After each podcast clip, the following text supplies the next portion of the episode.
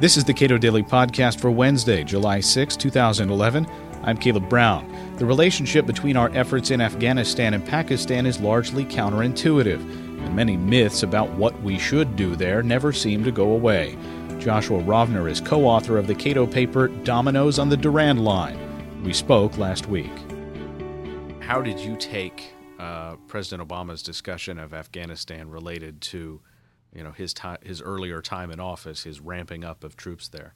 I, am cautiously optimistic. Um, I, I think that there were parts of the speech that I that I wasn't crazy about. He he repeated the myth of, of a safe haven, the the notion that if we leave precipitously, Al Qaeda will reestablish a safe haven in, in Afghanistan.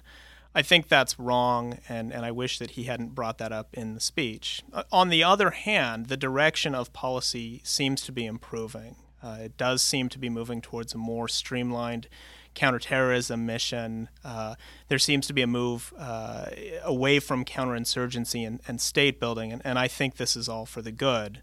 Um, now, it, it, it, remains to be seen whether or not the implementation of this change uh, lives up to this uh, promise. That that's why I say I'm cautiously optimistic. Was the uh, killing of Osama bin Laden in Pakistan with uh, relatively few guys does that help fuel uh, the argument to get out of Afghanistan? I, I, think it's an important inflection point in, in the war against Al Qaeda. Uh, Osama bin Laden was a was a very important and unique figure uh, in the history of, of Al Qaeda. He was this enormously charismatic individual with, with a lot of personal resources that he could inject into uh, Al Qaeda's fight. Uh, now that he's gone, the, the, United States has a real opportunity to, to reconsider just what it's doing. And I think that we're having that debate in Washington today, and I think that's all for the good. Um, I think it also shows that the United States can conduct um, counterterrorism missions without needing a large footprint in, in place. Um, there's no U.S. conventional footprint in, in Pakistan, and yet the,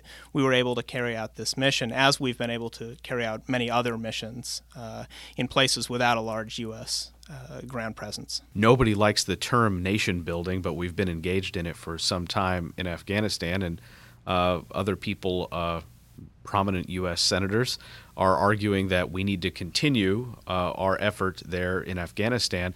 If we wanted, if that were a desirable goal, nation building, what would be necessary?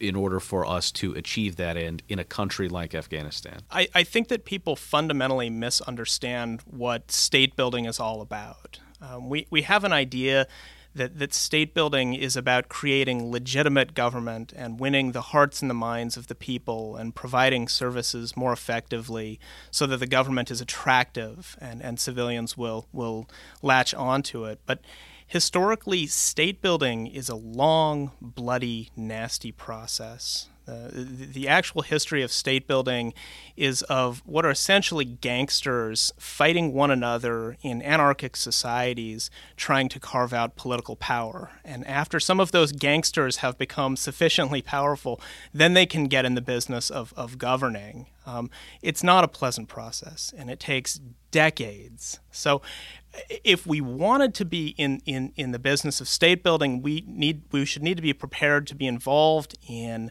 in a very long and bloody and nasty fight. And I don't think we should want to be in that business. If you had been President Obama, apprised of the situation that uh, that he has currently in Afghanistan, what would your recommendation be in terms of U.S. involvement there? I, I think the United States can move to a much smaller, streamlined uh, mission. Uh, as, as my co author Austin Long and I lay out in, in our Cato paper, uh, we can uh, slim the force down to, to somewhere between probably 10 and 15,000 uh, troops, mostly special forces, on the ground, with, with a much clearer mission towards continuing to, to, to do direct action against terrorists.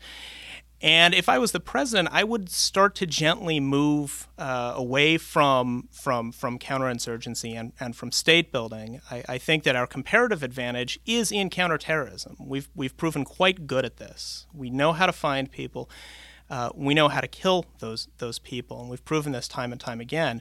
It's much much more difficult to get involved in long-term state building prospects, uh, long-term state building projects. So if I was the president, that's the direction I would move policy. Our efforts in Afghanistan um, have arguably destabilized uh, neighboring Pakistan, and there are no nukes in Afghanistan, and there clearly are nukes in Pakistan. I think that the issue of the war in Afghanistan is actually unrelated to the, the problems that we're seeing in Pakistan right now. Very often you'll hear arguments, and the president himself has made these arguments, that failing in Afghanistan will lead to a, a less stable Pakistan and will put their nuclear forces at risk our analysis shows that these are largely unrelated issues. The, the, the, progress of U.S. forces against the Taliban in Afghanistan really has no bearing on the progress of Pakistani forces against the Pakistani uh, Taliban. Now, you say that for good or ill? For good or ill, we, we just see these as different issues. Now, we take Pakistani nuclear security very seriously. This is an important issue.